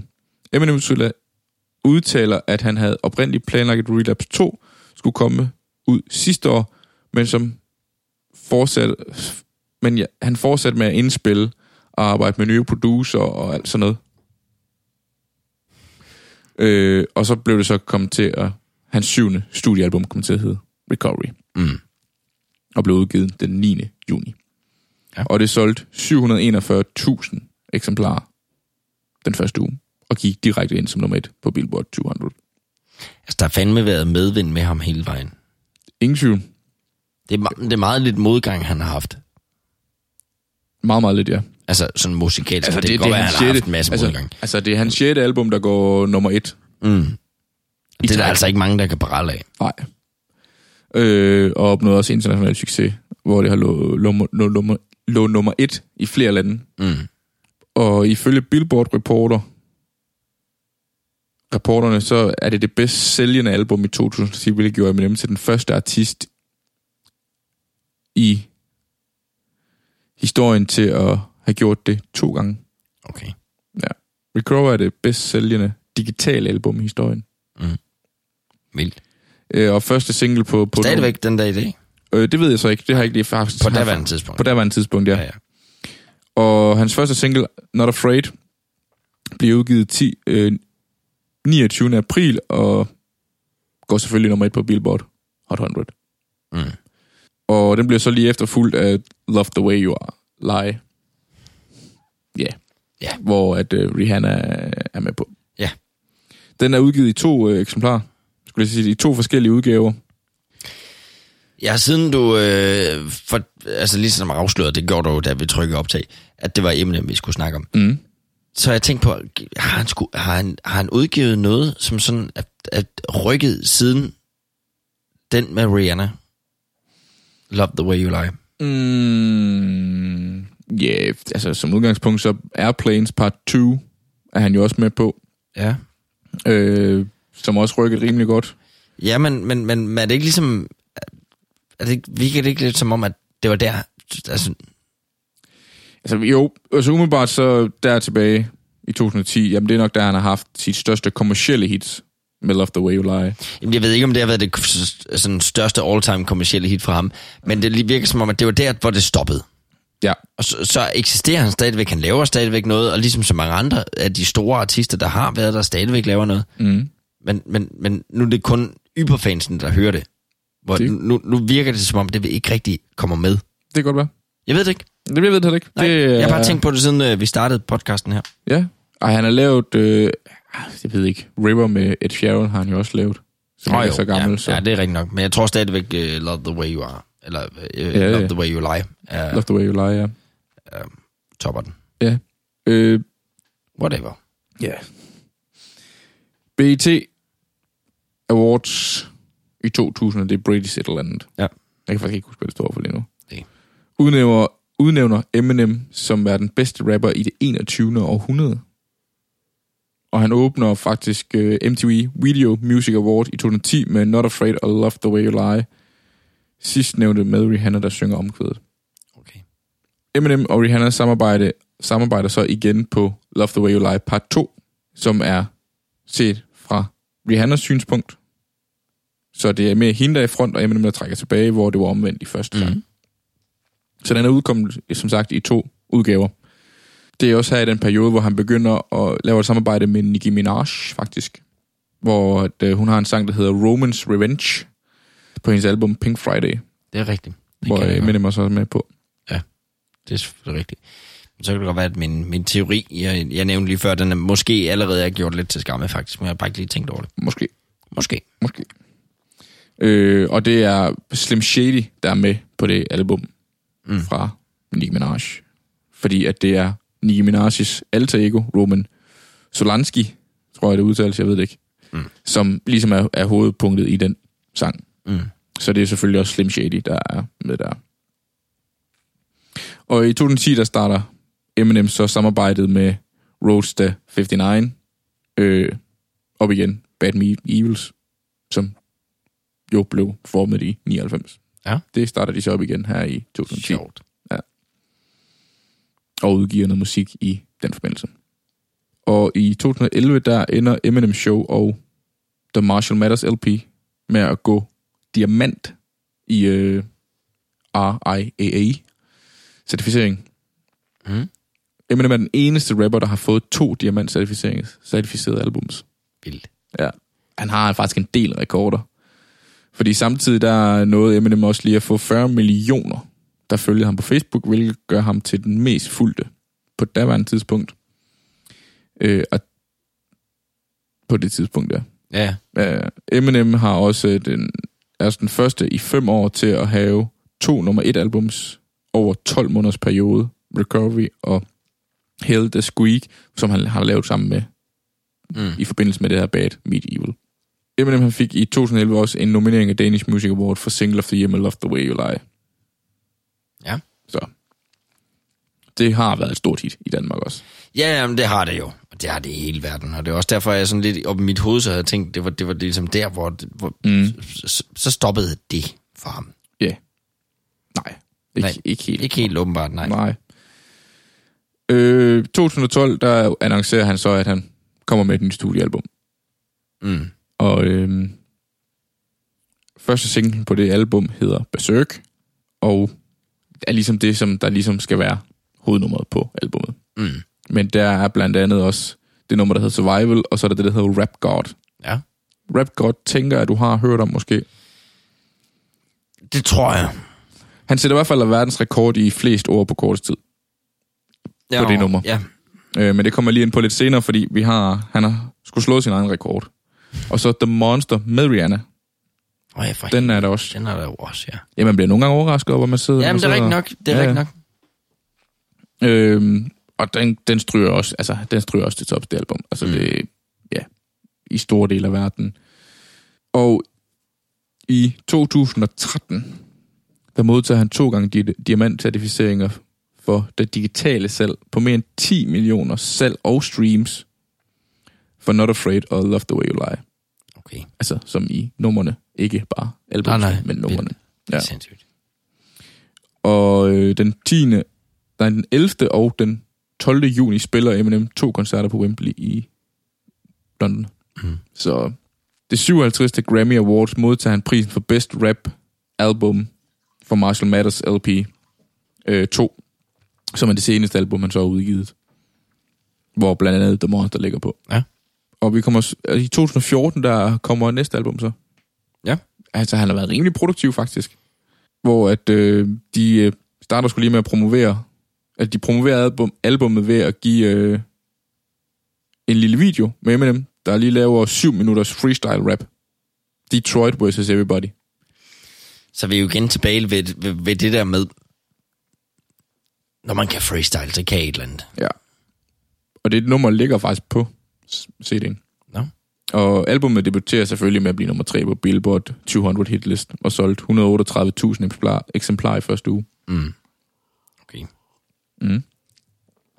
Det er altså ikke, øh, det er ikke helt skidt. Her, The Official Eminem Box Set bliver også udgivet i 2015. Det indeholder 10 CD'er, der dækker hele Eminems karriere. Mm. Så han laver altså en opsamling af alle hans sange ja. her. Øh, Eminem har været eksklusiv producer på soundtracket til sportsdrama, der hedder South, South Punch med Shady Records. Og den må jeg indrømme, der, der, der er jeg tabt. Der er jeg også lidt tabt. Den er jeg heller ikke med på. Den har jeg faktisk ikke hørt. Nej. I, ja, I slutningen af 2017 kommer jeg med i, i offentligheden igen. Han har været lidt tilbagetrukken sådan i en længere periode, hvor der ikke rigtig er sket så vanvittigt meget ud af til. Øhm, det gør han simpelthen blandt andet med en freestyle rap ved Bet Awards 2017, hvor han sviner den siddende præsident Donald J. Trump. Det var du lidt inde på tidligere. Ja. Det er helt fint med mig. Han laver en massiv sviner af ham. Altså virkelig. Og den er så efterfølgende fyldt op af Revenge med, med Pink på. Mm. Og det er så her, han udgiver sit 9. studiealbum, Revival. Mhm. Og der er hoved, hoved, hovednummeret på det, på det album er Walk on Water, hvor Beyoncé er med. Nå. I 2018, den 4. juli, kommer han så endelig til Danmark. Han skal spille på Roskilde. Nå ja, Han spillede på Roskilde Festival foran ca. 100.000 festivalgæster. lige før corona. Ja. Det har også kun taget dem øh, 17 år for ham til at stille sig op på orange scene. Det har taget dem 17 år at overtale De har, de til. har forsøgt flere gange at booke ham. De har forsøgt, forsøgt at booke ham hver eneste år i 17 år. Okay. Sådan som jeg har forstået det. Nå. Og jeg var så irriteret. For jeg kunne ikke den dag. Ej, men for helvede. Det er jo også stort. Det er fucking stort. Ja. Altså, han er stort set aldrig i Europa at Mm. spille mere. Det er så svært at finde en koncert, hvor man kommer ud og se ham. Ja. Og jeg er jo personligt kæmpe Eminem-fan. Ja. Så øh, det irriterede mig nok, at jeg ikke var derovre og se ham. Øhm, det er også i 2018, at hans 10. album, Kamikaze, det kommer. Hvor sangen Venom ligger på, som er filmtitelsangen til Mm. filmen af samme navn, Venom. Ja. Så. Og i 2020 smed han også lige et album, Music to be Murdered by, hvor Godzilla ligger på. Ja. Godzilla, der har, ligger, sætter han så lige verdensrekord for flest ord på 30 sekunder. Han smider 225 ud, ord ud. Jeg prøver, du at gøre det på 30 sekunder. Nej. Nej. øh, og det er også uden at falde over ordene. Mm. Og så er det så lige 7,5 ord per sekund. Det er fandme meget. Det er Sindssygt. fucking vildt. Jeg har Øhm. set nogle af de der YouTube-videoer, hvor, hvor, hvor nogen har gjort det, ikke? Hvor, man, mm. hvor man sådan egentlig har testet, siger de i virkeligheden ord, fordi når det bliver sagt, når man hører det der, så lyder det jo bare som larm, ja. Som lyd. Jamen, jeg synes næsten, vi, Når så speeder det ned, så kan du godt høre, at det er sgu ord. ja, vi kan lige prøve at tage, vi kan lige prøve at tage Rap Guard først. Ja, Øh, giver du mig lyd over? ja, ja for pokker. Lyrics coming at you with supersonic speed. Ah, summon, I'm a doom, I'm a you assuming I'm a human. What I gotta do to get it through to you? I'm superhuman, innovative, and I made a rubber so that anything you say is shaking off of me and it'll glue to you and devastating more than ever demonstrating how to give a motherfucking audience a feeling like it's levitating, never fading. And I know the haters are forever waiting for the day that they can say I fell off to be celebrating. Cause I know the way to get them motivated. I make elevating music. You make elevating. Hold op. Det går stærkt. Det går stærkt. Men, men som jeg sagde, jeg kan egentlig stadigvæk høre, hvad han siger. Ja. Og så når jeg lytter til Dilly, så aner jeg ikke, hvad der bliver Nej. sunget. Hvis vi så lige prøver at tage... Nu tager vi, på, nu tager vi lige Godzilla, det stykke her, hvor han mm. rapper hurtigt. Nu du høre forskellen. With the venom and eliminate him. Other words, I'm intimate him. I don't wanna hurt him, but I did him in a fit of rage. I'm murdering to get nobody will evade him. Finna kill him and dump the fucking bodies in a lake, obliterating everything is generated. Renegade him, hit him, make anybody who want it with the pin and frame. Don't nobody want it, but they're gonna get it anyway. I'm beginning to feel like I'm mentally ill. I'm a a killer, be killed. I'm a killer, be the vanilla gorilla. You're bringing the killer within me out of me. You don't wanna be the enemy of the demon who in me. Be a receiving enemy. What stupidity it'd be. Every bit of me's the epitome of a spitter when I'm in the vicinity. Motherfucker, you better duck or you finna be dead the minute you run into me. 100% of you is a fifth of a percent of me. I'm about to fucking finish you, bitch. I'm available. You wanna battle? I'm available. I'm blowing up like an inflatable. I'm undebatable. I'm unavoidable. I'm unevadable. I'm on. I'm a of and I'm not to them. Fuck. Det er 30 sekunder. Shit. det er Det havde han ikke gjort, hvis han havde drukket en flaske rødvin. Nej, det havde han Altså, jeg kan mærke lige nu, at jeg, jeg, jeg skal efterhånden kæmpe for ordene. Ja. Ja, jeg har kun fået halvandet glas af... Mm. Jeg tror, det er meget godt, vi skal have noget at spise bagefter. Ja. Øhm, og i 2022 op, kommer der så et opsamlingsalbum, der hedder Contain Call 2. Mm. Og det bliver så udgivet. Han blev den 5. november i år introduceret til Hall, uh, Rock and Roll Hall of Fame. Han har før faktisk rappet omkring det her med, at the only, the only Hall of Fame I will be in is the Drunk Hall of Fame. Mm. En af hans Det er egentlig sjovt, at der skulle gå så lang tid, Ja, faktisk. det er imponerende. Han har haft en karriere på små 30 år, ikke? Ja. Altså, hans første udgivelse kommer i slut 90'erne. Så Det er, nej, men det er sgu lidt sjovt, eller vildt, Ja. at, at der skulle gå så lang tid. han har selvfølgelig også haft nogle, nogle... Altså, vi ved jo, at han har lavet 8 Mile. Mm. Men han har faktisk også haft nogle cameos rundt omkring i nogle film, blandt, blandt andet uh, Funny People. Mm. Øh, med Adam Sandler. Der har han en cameo i, som sig selv godt nok. Men stadigvæk. Og The Wash har han også... Øh, Ja. så. Og det er før 8 Mile, han er med i The Wash. Fordi at uh, 8 Mile er udgivet i 2002, og han er med i The Wash i 2001. Øh, 8 Mile vil man jo sige er en gengivelse af hans liv. Men det er det ikke. Det er en gengivelse af, hvordan det var at leve som fattig i Detroit i samme periode. Ja, men, Men ikke det- det- det er ikke hans Det er ikke en historie. en til en. Nej, det er ikke en en til en. Der er selvfølgelig at tage nogle udgangspunkter i det, selvfølgelig. Mm. Øh, og Lose Yourself bliver så, vandt jo så en Academy Award for Best Original Score i 2003. Sangen bliver så bare ikke, den bliver godt nok ikke fremført til ceremonien, da Eminem simpelthen ikke var til stede. Okay. Men øh, en af dem, han så har lavet sangen sammen med, er så til stede til at modtage prisen. Men jeg synes, det er lidt rockstar bare. Nå, jeg er med til en Oscar. Jeg bliver bare væk. Ja, fedt. Kan jeg ikke lide den dag. Nej, jeg kan ikke den dag. Skal lige noget andet. Skal lige drikke en flaske rødvin. Der kommer et nyt afsnit af Family Guy i fjernsyn. Ja, lige præcis. Øhm, han har skrevet i 2008, der kom, udkom der en bog, hvor han afslører i hans selvbiografi uh, The Way I Am, detaljer omkring det at have været i fattigdom, står for berømmelse, hjertes og depression, øh, og hans vej til berømmelse og kommentering omkring de kontroverser, der har været. Øh, været. Mm. Øh, bogen indeholder blandt andet original lyrikpapir fra sangen Stan og The Real Slim Shady.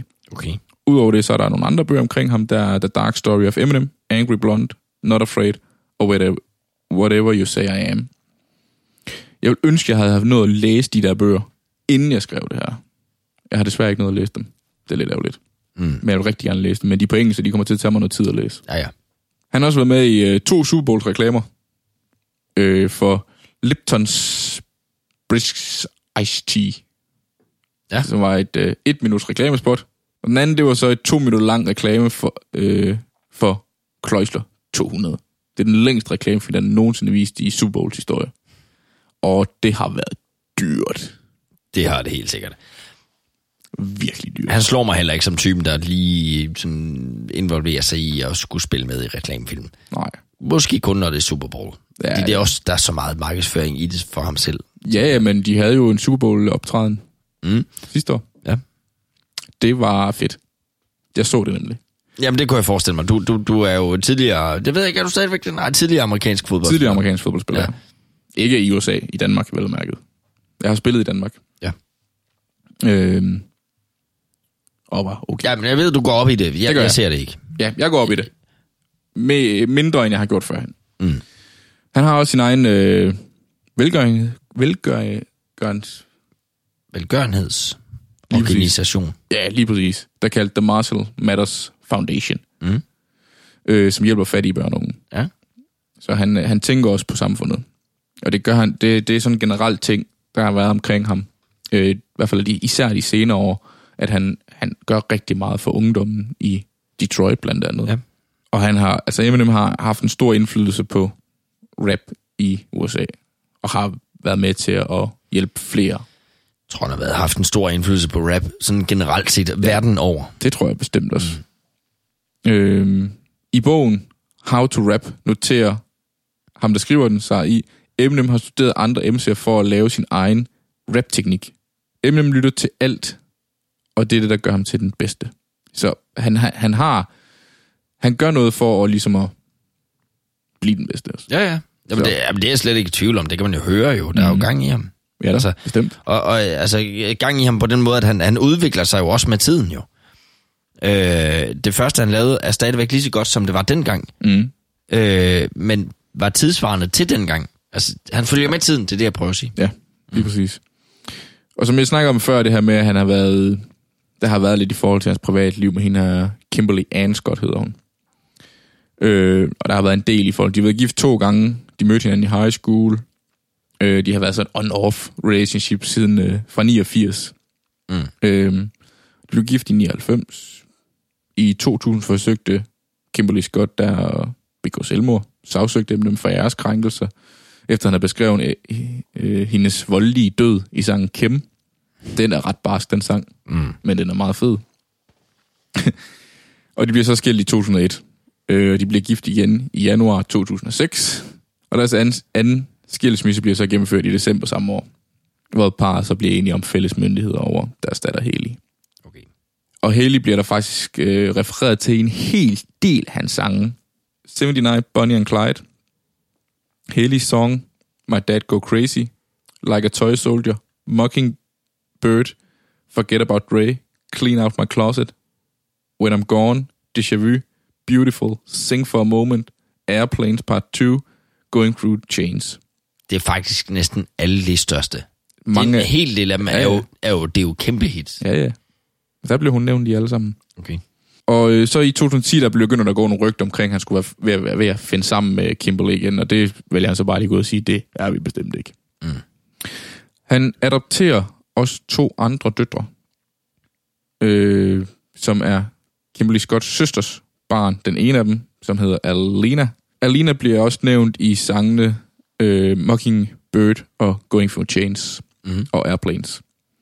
Og så er der Whitney, som er et barn fra et tidligere forhold, Kimberly har haft. Ja. Whitney bliver også nævnt i Going Through Chains, øh, og har så er han lovlig formynder af sin yngre halvbror, Nathan. Så, han har, han har noget, noget, han vil give tilbage i hvert fald. Ja, Altså, det, der er noget, noget fader i ham. det er der, ja, fordi han vil også sørge for, at de får en ordentlig opvækst. Ja.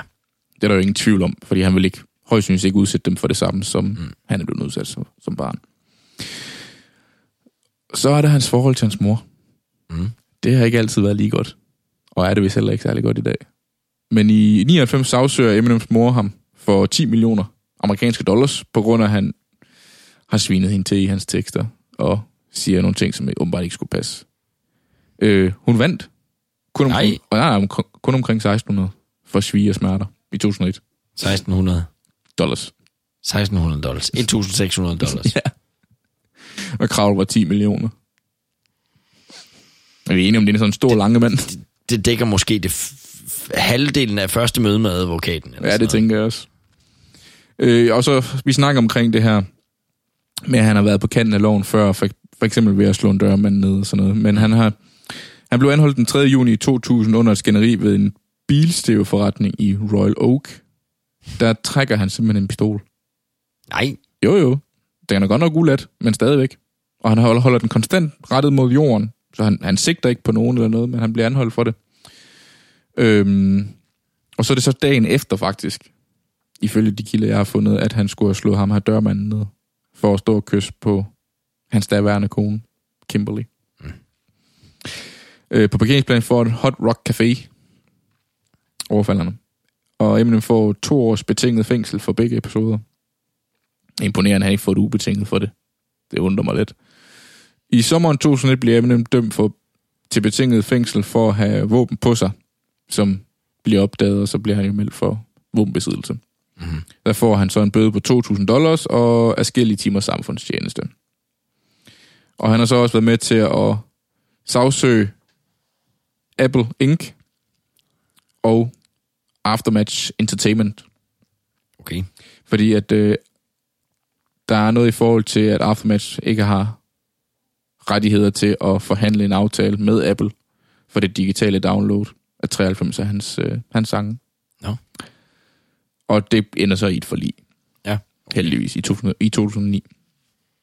Det var lige for, du rap det der. Det endte Ja. ja. med et forlig i 2009. Nej, nej. Okay. Det er Sanfandel. Ja. Why not? Why not? Øhm, Eminem har også åbent fortalt omkring hans afhængighed af blandt andet alkohol, receptpligtig medicin. Her er blandt øh, Vicodi, Ambino, Valium og Metadon. I 2007 er han faktisk også ved at dø af en overdosis af Metadon. Okay. Øh, altså det, vi snakker om, var, der kommet to, var, han, var han kommet ind to timer senere, så er det bare så, Mm. så havde han ikke overlevet. Øh, og hans barndomskammerat og gruppemedlem af D12 Puff fortæller, at i 2002 har, i 2002 har Eminem lagt alkohol og piller på hylden. Han er dog vendt mod et sovemedicin, og det er så det, som i 2005 gør, at han aflyser Mm. sin tur i Europa, fordi nu skal han altså på afvinding for det her. Øh, og et interview med den britiske tv-show vært Jonathan Ross indrømmer Eminem, at hans misbrug var værst overvejede hans selvmord. Og Eminem siger, jeg tog mig bare ikke af, af mig selv. Nogle gange vil jeg bare give op. Ja. Han bekræfter så også, at han er ædru nu, og at rap er hans stof. Og det er det, han bruger for at blive høj. Ja, det er nok også bedst. Det var sådan lidt, det var faktisk historien omkring Eminem. Det var heller ikke så lidt, Nej, faktisk. og jeg har undladt en del.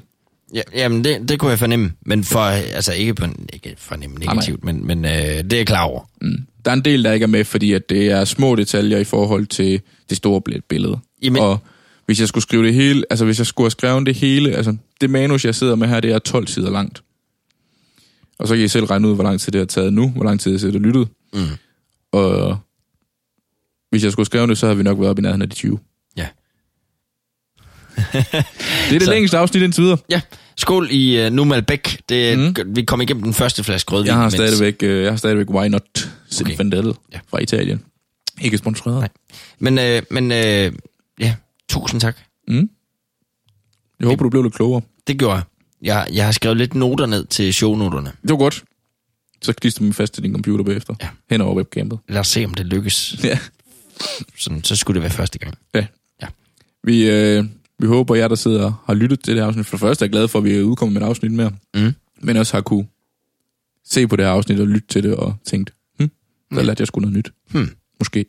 Det, Eller hold kæft, hvor I dumme at høre på. det må være det, vi søger. En, hmm. Ja, det var så meget sjovt sådan. Ja. Øh, hvis I har noget til os, I må med hjertens gerne skrive til os. Derfor bare I kan finde os både på Instagram og Facebook. alle mulige steder. Kig der, hvor du hører dit podcast, så kan du finde os. Ja, lige præcis. Ja, det er godt. Tak. Tak. Hej. Stone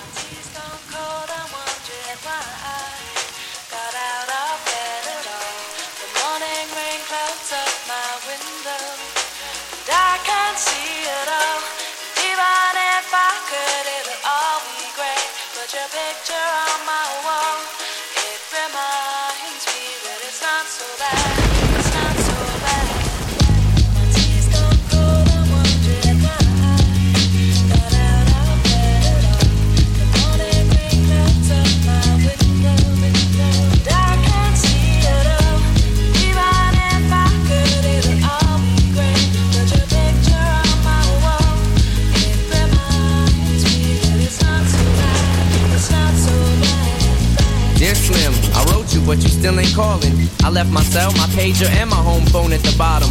I sent two letters back in autumn, you must not have got them. There probably was a problem at the post office or something. Sometimes I scribble addresses too sloppy when I jot them. But anyways, fuck it. What's been up, man? How's your daughter? My girlfriend's pregnant too. I'm about to be a father. If I have a daughter, guess what I'ma call her? I'ma name her Bonnie. I read about your Uncle Ronnie too, I'm sorry.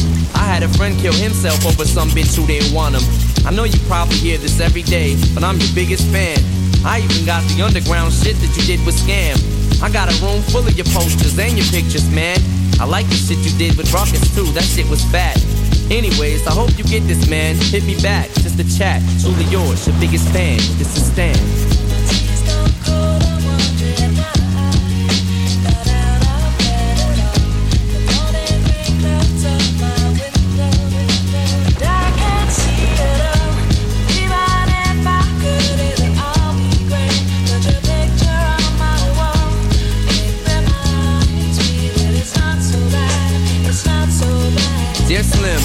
Still ain't called a road. I hope you have a chance. I ain't mad. I just think it's fucked up you don't answer fans. If you didn't want to talk to me outside the concert, you didn't have to. But you could have signed an autograph for Matthew. That's my little brother, man. He's only six years old. We waited in the blistering cold for you for four hours and you just said no. That's pretty shitty, man. You're like his fucking idol. He wants to be just like you, man. He likes you more than I do. I ain't that mad though, I just don't like being lied to. Remember when we met in Denver? You said if I write you, you would write back. See, I'm just like you in a way. I never knew my father neither. He used to always cheat on my mom and beat her. I can relate to what you're saying in your songs. So when I have a shitty day, I drift away and put them on. Cause I don't really got shit else. So that shit helps when I'm depressed. I even got a tattoo with your name across the chest. Sometimes I even cut myself to see how much it bleeds. It's like adrenaline. The pain is such a sudden rush for me. See, everything you say is real, and I respect you cause you tell it. My girlfriend's jealous cause I talk about you 24 7. But she don't know you like I know you slim. No one does. She don't know what it was like for people like us growing up. You gotta call me, man. I'll be the biggest fan you'll ever lose. Sincerely yours, Stan. P.S. We should be together too.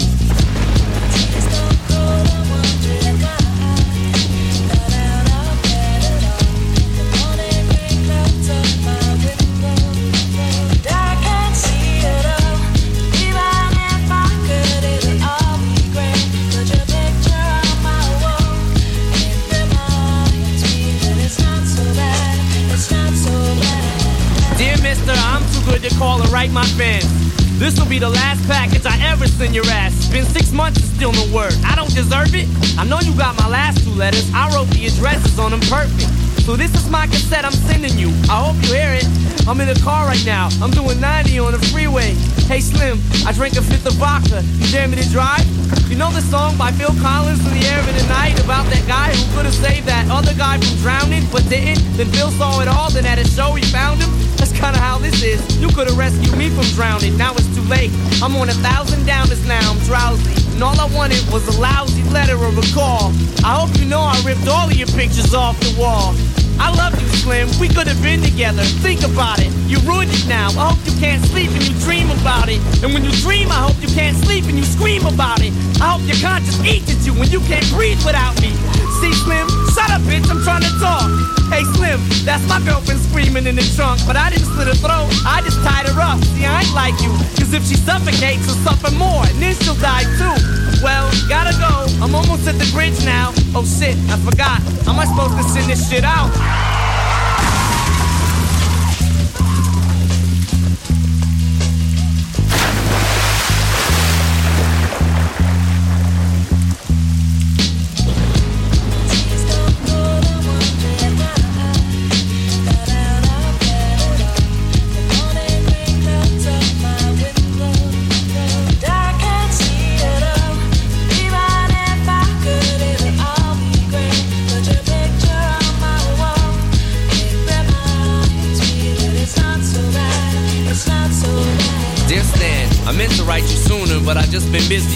Said your girlfriend's pregnant now. How far along is she? Look, I'm really flattered you would call your daughter that. And here's an autograph for your brother. I wrote it on the starter cap. I'm sorry I didn't see you with the show. I must have missed you. Don't think I did that shit intentionally just to diss you. But what's the shit you said about you like to cut your wrist too? I say that shit just clowning, dog. Come on, how fucked up is you? You got some issues, Stan. I think you need some counseling to help your ass from bouncing off the walls when you get down some. And what's this shit about us meant to be together? That type of shit'll make me not want us to meet each other. I really think you and your girlfriend need each other, but maybe you just need to treat her better. I hope you get to read this letter. I just hope it reaches you in time before you hurt yourself. I think that you'll be doing just fine if you relax a little. I'm glad I inspire you, but Stan, why are you so mad? Try to understand that I do want you as a fan. I just don't want you to do some crazy shit. I seen this one shit on the news a couple weeks ago that made me sick. Some dude was drunk and drove his car over a bridge and had his girlfriend in the trunk. And she was pregnant with his kid. And in the car they found a tape, but they didn't say who it was to. Come to think about it, his name was, it was you. Damn.